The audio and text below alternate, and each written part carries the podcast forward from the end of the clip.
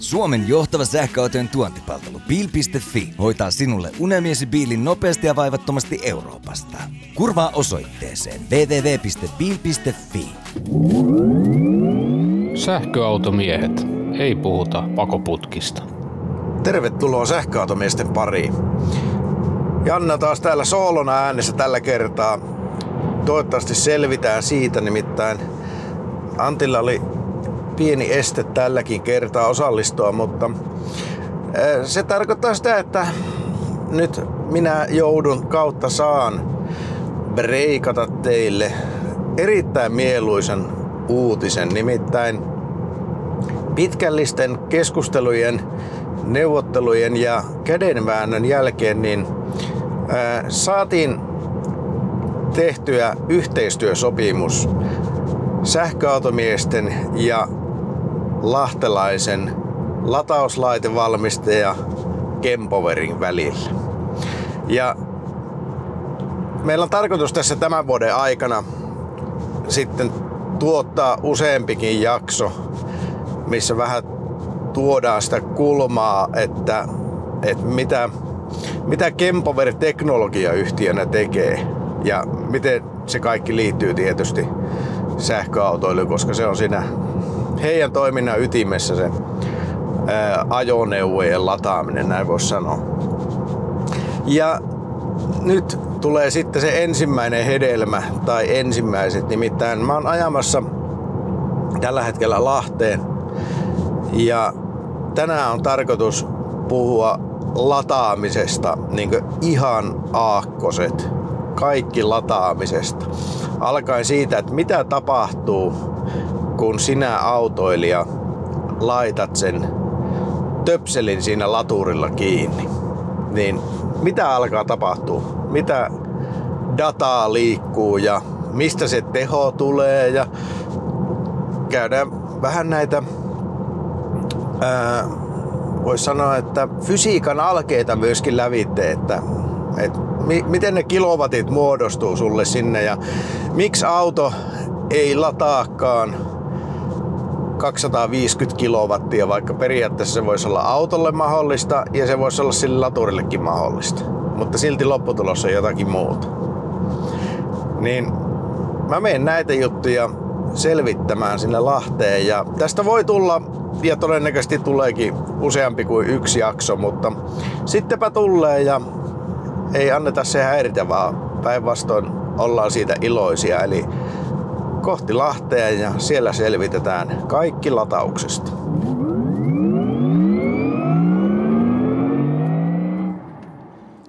Olen laskeutunut Lahteen ja olen Kempoverin tehtaan testikentällä ja mulla on täällä kaverina Juha Varkki. Moi.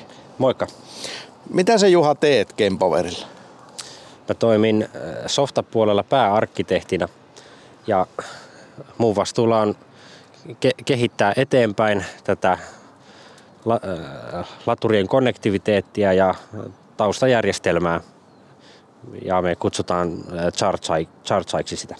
Loistavaa. Me palataan chargeaihin myöhemmin, mutta nyt kun me ollaan tässä latauskentällä, niin aloitetaan käymällä lävitse, että mitä ihmettä tapahtuu siinä vaiheessa, kun autoilija laittaa sen töpselin kiinni niin sanotusti.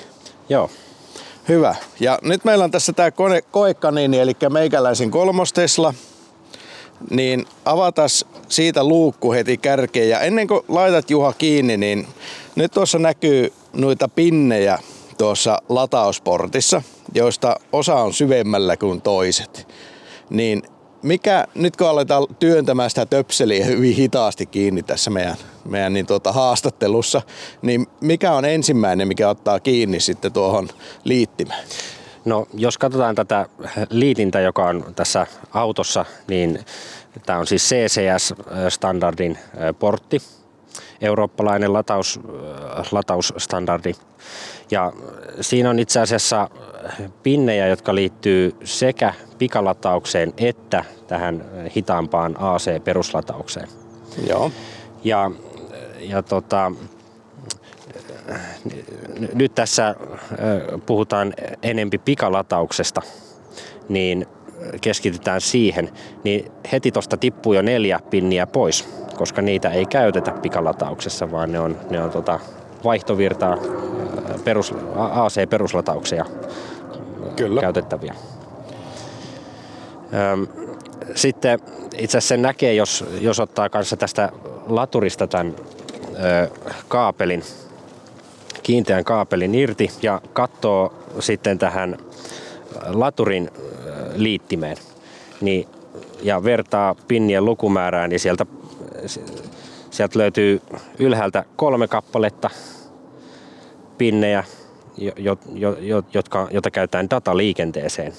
Ja sitten alhaalla on erikseen kaksi napaa, plus ja miinus, ja siellä sitten se tasavirta sähkö kulkee.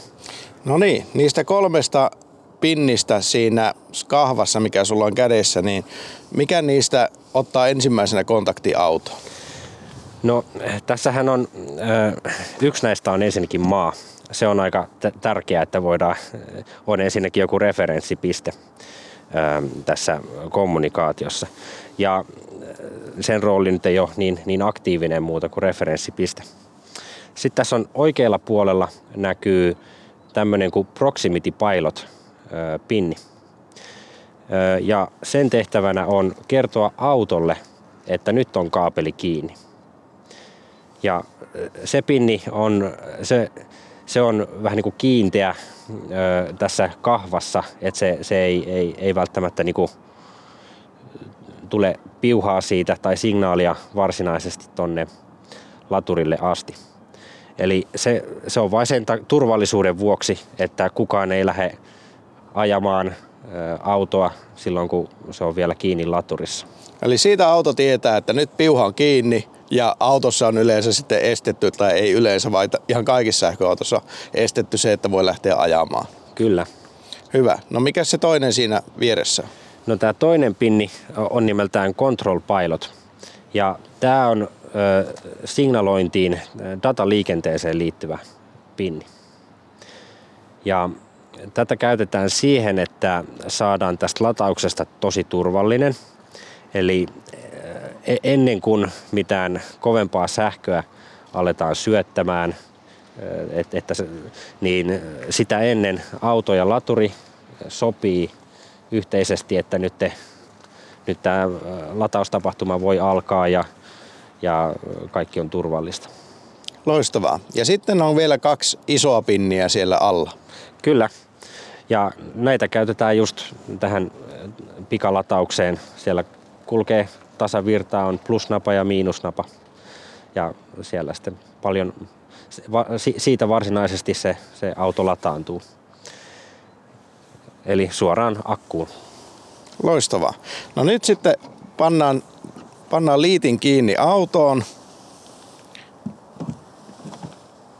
Ja nyt alkaa se vaihe, minkä minä ainakin tunnen niin sanotusti kättelynä. Eikö vaan? Kyllä. Ja nyt tuossa Kempoverin laturissa, tuossa satelliitissa, niin näkyy neljä tuommoista vaihetta. Niin mitä siinä kättelyssä oikeastaan tapahtuu? Nyt mennään aika syvällisiin asioihin, mutta mä voin vähän selittää, että, että mit, mitä tämä kättely on ja miksi semmoinen ylipäätänsä on. Eli kuten mainitsin tuossa aikaisemmin, että se liittyy hyvin pitkälti siihen turvallisuuteen. E, ensinnä, kun, kun tota toi kaapeli kiinnitetään autoon, niin laturi huomaa siitä control pilotista, että, että nyt on auto kiinni. Ja laturi muuttuu tämmöiseen niin vastaanottavaan tilaan. Eli se odottaa, että auto kysyy siltä, että lähdetäänkö, että lähdetään lataamaan. Ja tässä Kempoverin laturissa, kun näkyy ne neljä pallukkaa siinä, niin jokaisella näillä pallukalla on tarkoitus, mihin ne viittaa tässä prosessissa. Kun ollaan siinä ensimmäisessä pallukassa, niin silloin laturi vielä odottaa, että se saisi autolta sen signaali, että nyt, nyt aloitetaan tämä homma. Ja riippuen autosta, niin siinä, siinä ensimmäisessä vaiheessa kestää Teslat on yleensä aika nopeita, alle sekunnissa päästään siitä eteenpäin.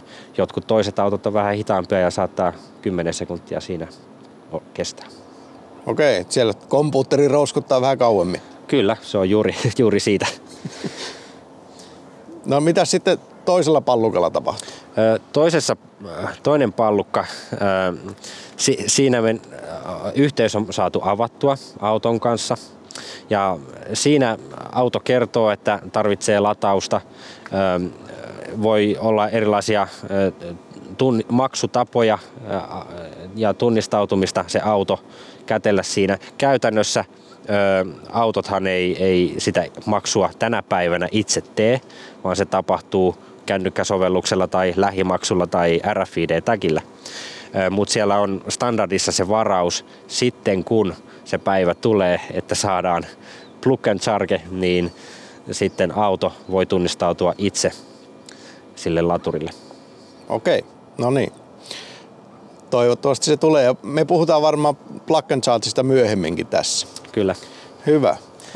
Eli ekassa vaiheessa auto tunnistettiin, se pyytää latausta, toisessa vaiheessa hoidetaan tämä maksuhomma, jos hoidetaan. Joo, joo ensi, ensimmäisessä pallukassa oikeastaan odotetaan autolta sitä signaalia ja toisessa kohtaa se auto varsinaisesti kertoo, että, että nyt, nyt halutaan latausta ja Noniin. mennään eteenpäin. Hyvä. Se kertoo myös erilaisia tietoja itsestään, kuten oman akkuprosentinsa, akkuprosentin ja erilaisia muita sähköisiä parametreja, kuten akkujännite ja tämän tyyppisiä asioita. Joo. Ja sen jälkeen mennään siihen kolmanteen pallukkaan. Nyt ollaankin sitten tässä turvallisuusasiassa, minkä takia se vaihe on siinä. Eli tehdään semmoinen kuin insulaatiotesti nimellä tai cable check nimellä kulkeva toiminto, joka tapahtuu aina, aina ennen tasavirtalatausta. Ja siinä ähm, laturi, laturilla on tosi suuri rooli. Se tarkistaa, että se yhteys sinne autoon on turvallinen. Se nostaa jännitteitä 500 volttiin näissä DC-pinneissä. Ja se, se katsoo ja tar- monitoroi sitä muutaman sekunnin ajan. Tarki- ja se huomaa sitä kautta, että siellä, onko siellä esimerkiksi jotain vettä tai likaa siinä välissä, joka voisi potentiaalisesti tehdä siitä latauksesta epäturvallisen. Ja tarkistaa, että kaikki, kaikki on kunnossa ö, tätä tulevaa lataustapahtumaa varten. Varsin tärkeä toiminnallisuus. Erittäin. Joo. Eli, ja vieläkään tässä vaiheessa ei varsinaisesti kulje mitään suuria sähköjä tässä latauskaapelissa. Ja, ja vasta tämän vaiheen jälkeen, kun, kun se turvallisuus on tarkistettu, niin auto avaa omat ö, kontaktorinsa siellä auton sisällä ja avaa sen suoran linjan ö, sinne ö, auton akkuun. Ja tämähän ainakin Teslassa niin kuuluu tosi selvästi semmoinen naksautus sieltä autosta. Kyllä, kyllä. Se on, se on semmoinen sähkörele käytännössä. Joo.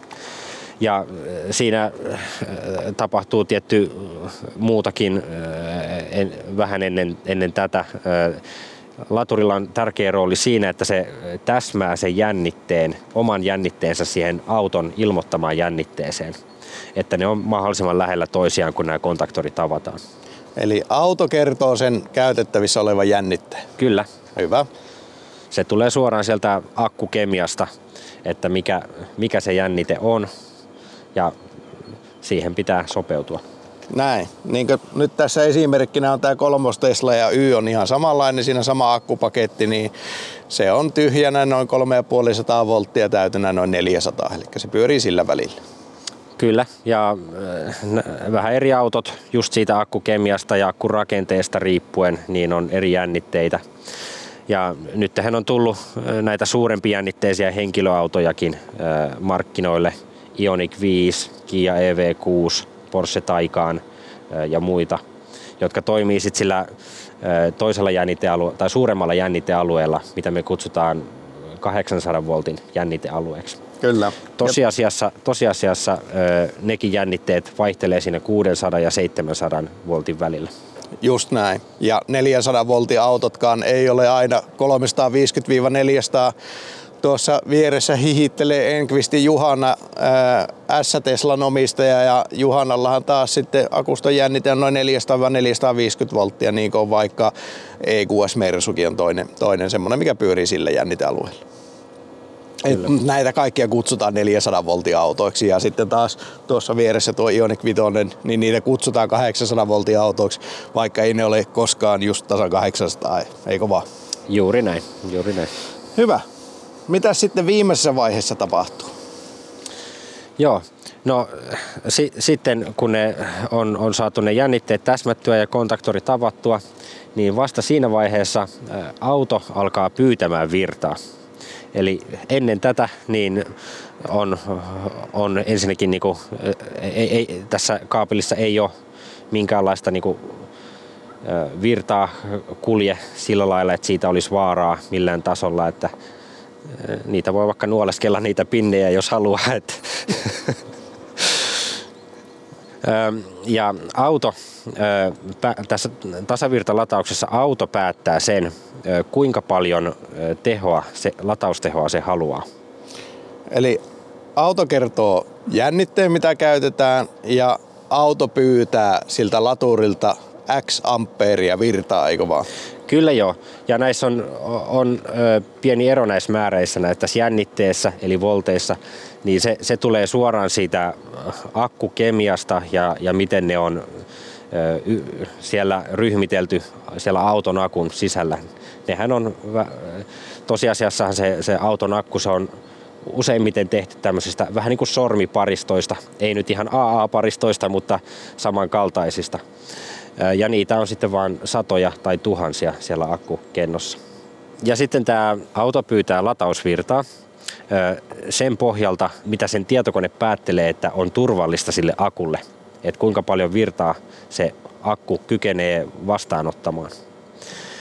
Ja tästä sitten, sitten muodostuu se, se latausteho, eli auto kontrolloi sitä virtaa ja nostaa sitä ylöspäin ja laturi sitten tuottaa sen virran, mitä pyydetään. Eli virta kertaa jännite, niin siitähän tulee sitten se teho. Kyllä. Amperi kertaa voltit, niin sieltä niitä vatteja tulee ja kun vatteja tarpeeksi monta, niin ne on helpompi pyöristellä kilovateiksi ja siitä se teho tulee. No nyt mulla on tässä Juha tämä Tesla ja tämä todistetusti kykenee ottamaan noin kolme sekuntia 250 kilowattia ennen kuin se lähtee se teho siitä tippumaan, mutta se kuitenkin pystyy. Eli on saatu tämmöinen mainosteho siihen aikaiseksi, mikä on asiakkaalle ikävä yllätys, jos ei ole perehtynyt semmoisen juttuun kuin latauskäyrä. Mutta nyt kun minä menen tällä 250 kilowattia kykenevällä autolla Kempoverin laturille ja siinä laturissa lukee 250 kilowattia, niin miksi lopputulos ei ole 250 kilowattia? No, se vähän riippuu monesta tekijästä, voisi sanoa näin. Eh, kuten mainitsit, niin eh, näissä eh, autoilla on tämmöinen tyypillinen latauskäyrä ja se taas tulee just nimenomaan siitä akkuteknologiasta johtuu se, että mikä on se maksimiteho, mitä se voi kussakin tilanteessa ottaa vastaan turvallisesti. Joo. No nyt jos oletetaan, että auton suhteen kaikki on valmista, että akun lämpötila, mikä on yksi keskeinen määrittävä tekijä, niin se on nyt just saatu kohilleen sen aku esilämmityksen vuoksi, mistä mä ja Antti ollaan jauhettu siljona kertaa, että sellainen auto se vaan pitää olla. Niin nyt tässä on, ja tämä akku on herkullisimmillaan plus 50 asteessa, mihin Tesla haluaa oman akkunsa lämmittää. Miksi silti ei tule 250 kilowattia? Vaikka se auto sitä ehkä pyytääkin me nähdään se, että auto ei sitä, jos, jos auto sitä pyytää ja laturi sanoo, sanoo, että se voi sen tarjota, niin kyllä se sen myöskin saa. No niin, ja tämähän, mitä tämä pyytää, niin tämä pyytää noin 670 ampeeria. Se pyynti vaihtelee koko aika. Eli tuossa mutta maksimissaan. Silloin, silloinkin kun lataus on käynnissä, niin siellä kulkee niitä datapaketteja 10 kertaa sekunnissa. Auto päivittää sitä sen pyyntiä jatkuvasti. Ja silloin laturi vastaa siihen, siihen mitä se auto pyytää. Ja se tosiaankin se tämä mainos maksimi 250, se on nimenomaan silloin kun on, on täysin ideaaliolosuhteet, on akku esilämmitetty just sinne 40-50 asteeseen ja, ja on tarpeeksi äh, alhainen akkuprosentti ja silloin se saattaa pyytää sit, sitä lukua äh, laturilta ja jo, jos laturi sen kykenee antamaan, niin kyllä se myös antaa. Onko teillä vielä sellaista laturia?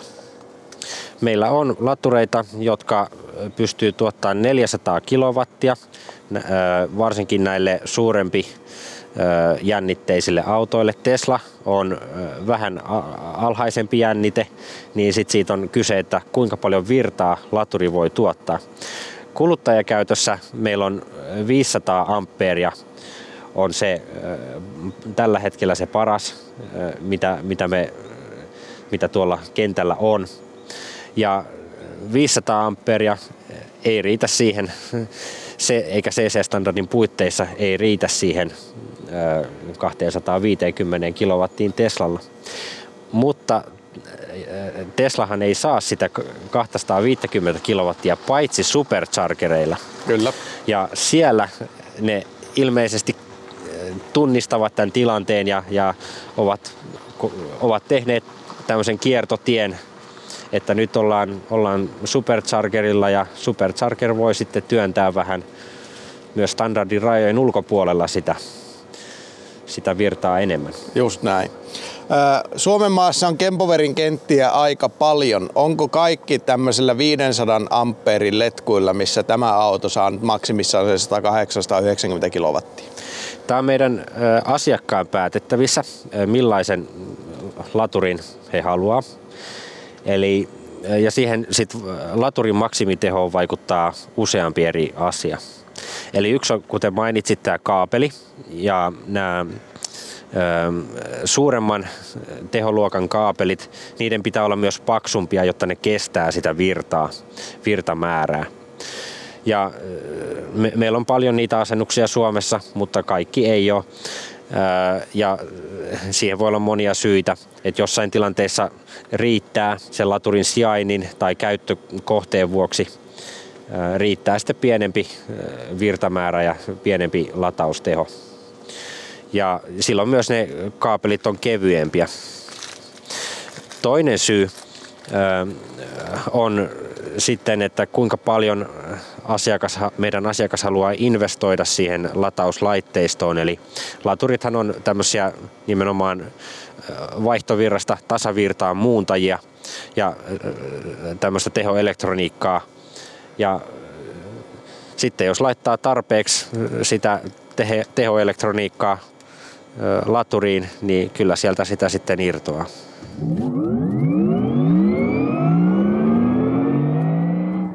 Autoliiton Helsingin osasto järjestää EV Challenge taloudellisuusajokilpailun 29. päivä huhtikuuta. Käy ilmoittautumassa mukaan osoitteessa evchallenge.fi. Janne Pohjantähdeltä moro. Varmasti kilpailukykyiset vakuutukset sähköautosi, kotisi, lemmikkisi, läheistesi ja sinun itsesi turvaksi. Laita postia janne.tapio at pohjantahti.fi ja varaudu yllättymään iloisesti. Laturille.shop huhtikuun ennakkomyyntitarjous. Platinet 11 kilowattia latauslaite voimavirtaan 279. Kyllä, kuulit oikein. 279 euroa. Ylivoimaisesti Suomen halvin hinta. Toimitukseen sisältyy Suko voimavirta adapteri ja säilytyspussi. Toimitukset alkavat huhti-toukokuun vaihteessa. Laturille.shop. Laturille.shop.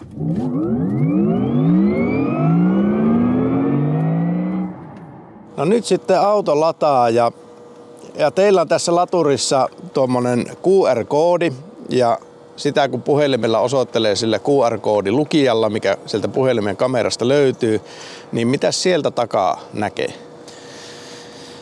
Joo, tämä QR-koodi on mielenkiintoinen. Me itse asiassa ei ihan osattu odottaa tämmöistä suosiota, kun se on saanut.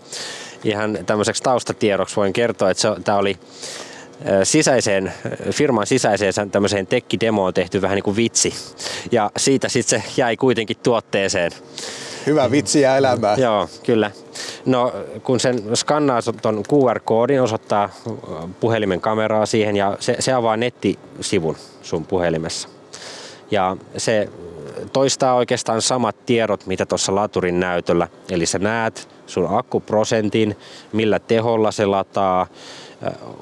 Usein se kertoo myös arvion ajasta, että kauan kestää, siinä kauan sun latauksessa tulee kestämään. Ja sieltä saa kaikenlaisia muita nippelitietoja harrastajille. Se on erinomaisen hyvä ja, ja sitä ollaan seurattu monesti. Se on mielenkiintoista, kun joku saa jonkun uuden auton testiin, vaikka tuossa oli Toyota BZ4X testissä, niin ensimmäinen kun sillä pääsi laturille, niin, niin tietysti kempoveriin kiinni ja ja tuonne sähköautomiesten Discordiin linkkiä ja siellä sitten äimisteltiin porukalla sille vaikka kuinka paljon seuraajia, että miten Toyotan latauskäyrä kehittyy, niin se on ihan huikea. Pieni semmoinen toive siihen olisi, että jos siihen saisi semmoinen sormella liikuteltava sliderin, että näkisi aina, että milläkö prosentilla on saanut kuinka paljon tehoa. Hyvä kehitysidea. Se, se olisi semmoinen loistava lisä. Tota, no nyt sitten palataan vielä tähän turvallisuuteen. Sanoit Juha äsken, että ennen kuin tuo liitin on kytketty autoon kiinni, niin se on niin turvallinen, että sä voisit vaikka kielellä nuolla niitä, niitä niin tota, nipukoita. Mutta nyt kun tässä tämä auto lataa 70 kilowattia heilahtaa nyt tuonne akkuun, niin mitäs jos mä nyt lyön kirveellä vahingossa tuohon letkuun? Se on aikamoinen saavutus, jos vahingossa siihen lyö. No, tässä on monta turvallisuusmekanismia. Yksi on tämä dataliikenne, mistä puhuttiin, eli jos sieltä ei tulekaan niitä, sitä, jos se dataliikenneyhteys ei, ei toimi niin nopeasti kuin sen pitäisi, 10 kertaa sekunnissa viestejä välitellään, niin silloin ensinnäkin laitetaan se virrat heti nollaksi. Tämä tapahtuu millisekunneissa, eli se on tosi nopea vasteaika. Sama juttu, jos tapahtuisi jotain näille tasavirtakaapeleille, niin siellä tunnistetaan se heitto siinä jännitteessä ja automaattisesti teho katkaistaan. Joo. No, joskus olen kuullut, että voi käydä niin, että autoilija tulee pikalaturille ja ei saakaan sieltä sähköä. Minkälaisia ongelmia tyypillisesti näillä on? Mistä, mistä se johtuu ja onko jotakin automerkki- tai mallikohtaisia eroja? Joo, tämähän on tosi tärkeä osa sitä kuluttajakokemusta ja yle, yleensä luotettavuutta, että, että nimenomaan, että se laturi toimii silloin, kun sä siihen tuut ja laitat kaapelin kiinni. Mutta me tiedetään, että aina se ei mene ihan putkeen. Eli vaikka käyttäjä tekee kaikki oikein, niin silti aina se lataus ei ala. Siihen voi olla monta syytä. Yksi syy Suomessa saattaa olla talvella se, että jos tämä latausjohto ei ole vaikka laitettu oikein paikalleen ja sinne sattuu satamaan äh, lunta tai vettä ja se jäätyy, niin silloinhan se lataus ei voi alkaa, koska ne ei, ei ole hyvä kontakti sitten niihin auton pinneihin. Äh, sitten on muita syitä, jotka liittyy enemmän äh, tähän ohjelmistoon ja, ja softaan meillä on, tämä on itse asiassa tosi tärkeä asia meille, mitä me seurataan tämän Chartsai-palvelun kautta etänä, että miten autot lataantuu ja onko joku tietyn tyyppinen auto, jolla on ongelmia. Ja meillä on itse asiassa muutama tapaus historiasta, mistä mä voin kertoa. Nämä kaapeleiden yhteensopivuus tuohon auton latausporttiin on yksi asia – Eli ku, onko siinä liikkumavaraa tuossa kaapelissa, kun se kytketään autoon. Näitä on autossa, autoilla on eri valmistajia, jotka tekee sitä vastapuolta ja on myös eri valmistajia sitten näihin latu, latauskaapeleihin.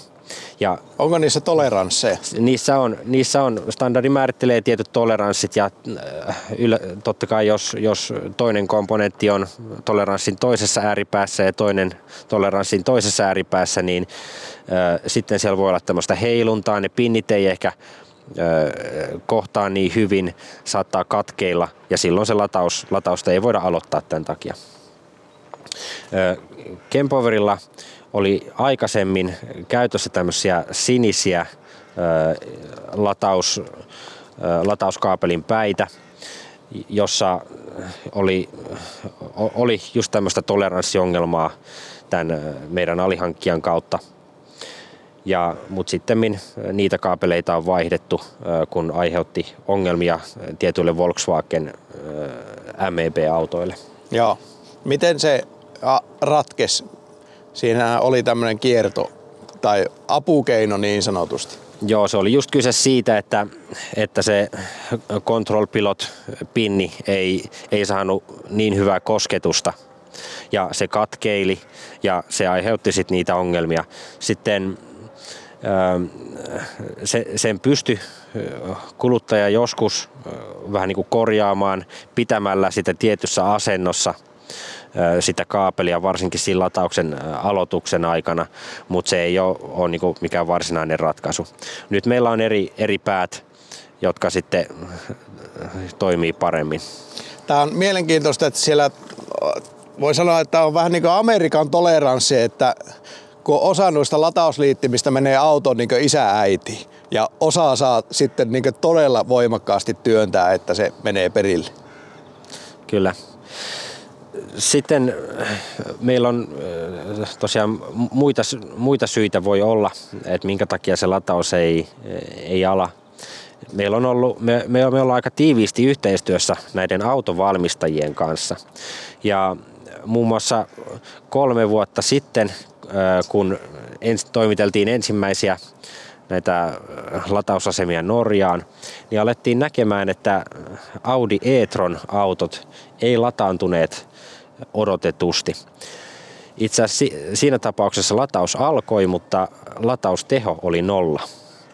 Ja tästä äh, yritettiin tätä asiaa selvittää ja otettiin Audi Saksaan yhteyttä ja saatiin sieltä tuotekehityksestä yhteys ja he selvittelivät asiaa ja mä sain silloin puhelinsoiton saksalaiselta insinööriltä, joka kertoi, että äh, autosta on löydetty softabuki ja seuraavalla huoltokäynnillä se korjataan. Ja sen jälkeen on lataukset toimineet. Meillä on myös tuoreempi esimerkki viime syksyltä. Polestar 2 tuli softapäivitys. Ja me nähtiin heti tuolta meidän datasta, että kuinka se Polestarin onnistumisprosentti äh, sukels. Ja oli, oli selvä tippuminen. Ja siinä taas oltiin Ruotsiin yhteydessä tästä ja sieltä sitten tuli vastaus, että Joo, että taisi olla tässä, että jotenkin sattumalta oli samaan aikaan, kun tämä softapäivitystä alettiin jakelemaan, niin, niin alkaa, alkoi nämä ongelmat ja silloin ne lopetti jakelun ja ovat se, sitten korjanneet ongelman. Tässä mielessähän on suomalaisille tietyllä lailla kiva, että me ei yleensä saada ihan ekana uusimpia automalleja. Ne ekat menee Norjaan. Se on semmoinen testimarkkina, voisi sanoa näin. Niin varmaan ne ongelmakin tulee ekana siellä Norjassa esiin. Kyllä, tämä on valtava etu ensinnäkin, että, että on, on pääsy tämmöiseen dataan ja se, me jaetaan sitä autovalmistajien kanssa jotta saadaan parempi kokemus kaikille.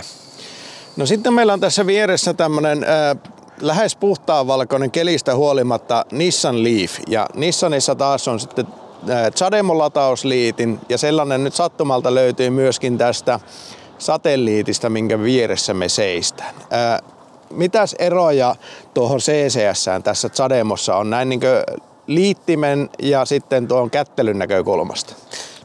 No molemmat on pikalataukseen tarkoitettuja, eli mo- molemmista saa, saa tehoa ulos. Chademo, se on, se on erilainen tekniikka. Eli se tekniikka siellä taustalla on CAN-pohjainen, se dataliikenne, kun, kun tässä CCS on itse asiassa Ethernet-pohjainen. Ja sitten siinä on tietty ulkoisia seikkoja, että ne pinnit on erilaiset, muoto on erilainen. Ja tämä, miksi näitä on kaksi erilaista latausstandardia, niin sehän johtaa juurensa vaan, vaan tähän, että on aika nuori tämä ala. Ja sil, var, ny, nyt näyttää siltä, että CCS on voittanut ylivoimaisesti mutta aikaisemmin se ei ollut niin selvää ja tämä japanilainen Chademo-standardi oli yksi vaihtoehto. Tuota, onko näissä tämmöisiä luotettavuuseroja näiden välillä? Onko, onko Zademo keskimäärin luotettavampi kuin CCS? On. Siinä on, tässä on eri, erityyppisiä eroja. Yksi on, että Zademo on yksinkertaisempi tietyllä tapaa tekniikan mielestä ja luotettavampi sitä kautta. Mutta Zademo standardi ei salli sit kovin su, suurta suurtehon latausta, eli se jää sinne 5-60 kilowattiin suurin piirtein se, se latausteho siinä. Ja sitten siinä voi olla kuluttajalle myös vähän niin kuin tämmöisiä ärsyttäviä seikkoja. CCS-lataus on semmoinen, että se, kun sä laitat sen kaapelin kiinni ja oot hoitanut maksun, se lataus alkaa saman tien. Chademo-kaapeleilla tai Chademo-standardissa taas määrätään, että käyttäjän pitää vielä joku erillinen toimenpide tehdä siinä. Yleensä vaikka painaa start-nappia laturilta ennen kuin se lataus varsinaisesti alkaa. No, puhutaan sitten viimeiseksi vielä maksamisesta ja kun tämä on tehtaan testikenttä, niin tässä nyt ei ole tarvinnut maksaa. Kiitoksia muuten Kempoverille ilmaista sähköstä, se on lempisähköni. Mutta oletetaan nyt, että meillä olisi tässä jonkun latausoperaattorin kenttä ja siinä sitten täytyy kuluttaja maksaa myös siitä latauksestaan, niin minkälaisia vaihtoehtoja Kempoverilla tällä hetkellä on olemassa? Joo, no se kaksi suosituinta maksutapaa tällä hetkellä on tämä tagi, RFID-tagi, jota voi heilutella tuossa laturin näytön edessä. Ja se, se tagi sisältää ikään kuin sun käyttäjätunnuksen ja saadaan sitten se liitettyä sun tiliin se, se maksu. Se on yksi tapa. Ja toinen näistä suosituista on se appimaksu, eli kännykässä löytyy sovellus, johon on sitten korttitiedot syötetty ja sieltä tulee sitten netin kautta signaalilaturille, että maksu on hoidettu ja saa aloittaa. Muita maksutapoja myös on. Meillä on tarjoamassa lähimaksu ja se on kuluttajalle tosi näppärä keino, koska ei tarvitse sitä erillistä tiliä perustaa kenenkään muun tahon kanssa, paitsi oman pankin kanssa. Kyllä.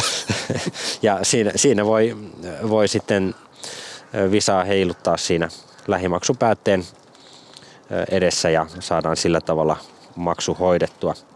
Nämä lähimaksupaikat, mä olen muutamalla käynyt esimerkiksi Nesteellä on tällainen, mm, voisi sanoa, että huoltoaseman kävijöille tuttu, tutun näköinen.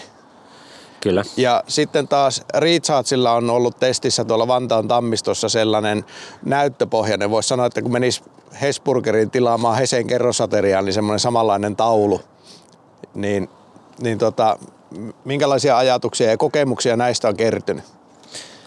Musta tuntuu, että nämä vielä vakiintuu tämä käytäntö tässä, että onko se, tapahtuuko se maksu jossain keskitetyssä konsolissa siinä latauskentän vieressä – niin kuin näissä tapauksissa, mitä mainitsit, valitaan mittari ja maksetaan, vai onko se suoraan siinä laturin kyljessä, niin kuin sitten tämä lähimaksu, mitä me tarjotaan Kempoverilla. Eli teillä on sellainen, mikä tulisi tähän satelliittiin sitten Kyllä, maksu. Joo. juuri näin.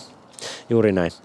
Ja siihenkin liittyy mielenkiintoisia detaileja, että esimerkiksi Suomessa se itse asiassa pelkkä lähimaksu ei ole sallittu latauskäytössä vaan siihen tarvitaan se PIN-koodi. Ja siihenkin löytyy sitten toinen laite, että sen PIN-koodin voi tarvittaessa syöttää. No hei, sitten semmoinen kysymys, mikä saattaa askarruttaa uutta sähköautoilijaa. Onko väliä, että tunnistautuuko ensin ja laittaa johdon kiinni sitten vai toisinpäin? Tämä on erittäin hyvä kysymys. Tämä myös liittyy siihen, ähm, siihen että äh, kuinka hyvin se latauksen aloitus onnistuu. Meinaan, jos laittaa kaapelin kiinni autoon ja ei ole vielä maksanut tai tunnistautunut, niin äh, silloin on, äh, auto, auto jaksaa odottaa semmoisen puolitoista minuuttia, äh, kunnes se vetää herneet nenään, että eihän tästä tule mitään ja lopettaa koko, koko jutun siihen. Eli jos sä laitat kaapelin ensin kiinni ja maksat puolentoista minuutin sisällä, niin se on ihan, ihan fine. Mutta helposti siinä appien kanssa, varsinkin jos pitää rekisteröityä, niin se aika menee jo siinä aika nopeasti. Eli toinen vaihtoehto on, on tosiaan sitten ensin tunnistautua ja, ja si, silloin ainakin välttää tämän aikaongelman. Kummin päin itse teet? Laitan ensin kaapelin kiinni. Siinä säästyy muutama sekunti. Joo. Minä olen oppinut sen, että kaikkialla muualla ensin kaapeli kiinni ja sitten näytä RFIDtä, paitsi ABCllä ensin käytä sitä appia ja sen jälkeen kun appi sanoo, että go, niin sitten laita kaapeli kiinni. Sulla on kolme minuuttia peliaikaa. Olen huomannut itse, että tämä toimii parhaiten näin päin. Joo, siinä ei, ei, ei ole, pitäisi olla käytännön väliä, että jos, jos te tarpeeksi rivakasti homman tekee, että kummin päin. Joo, olen myös huomannut, huomannut, että pitäisi sanan käyttö pitäisi kieltää, koska aina tulee jotakin, jotakin haasteita elämässä. Tuota, tuleeko nyt Juha muuta mieleen tästä itse lataamisen aloittamisesta? Mennään varmasti sitten seuraavassa jaksossa ihmettelemään sitä charge-aita ja että mitä dataa auto ja laturin välillä kulkee, koska nämä on kaksi tietokonetta, mikä tässä on nyt naitettu toisiinsa. Kyllä, juuri näin. Hyvä. Päätetään tämä ensimmäinen jakso täältä Kempoverin tehtaan testikentältä tähän ja mennään seuraavassa jaksossa ihmettelemään charge-aita. Meillä se ihmettely alkaa muutaman minuutin päästä ja kuulijoilla viikon päästä. Moi moi! Kiitos.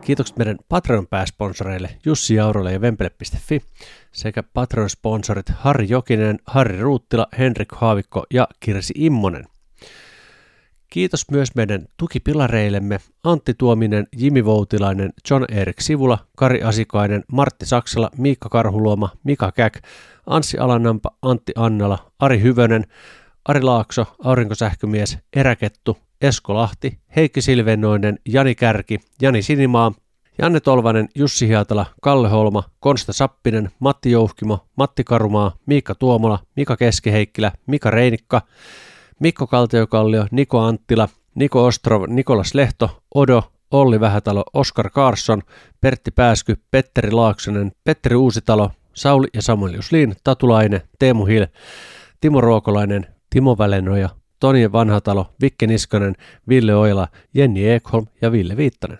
Ja kiitos vielä yrityksille, jotka sponsoroivat tätä podcastia, eli bil.fi ja Kempover. Kiitos. Sähköautomiehet. Ei puhuta pakoputkista.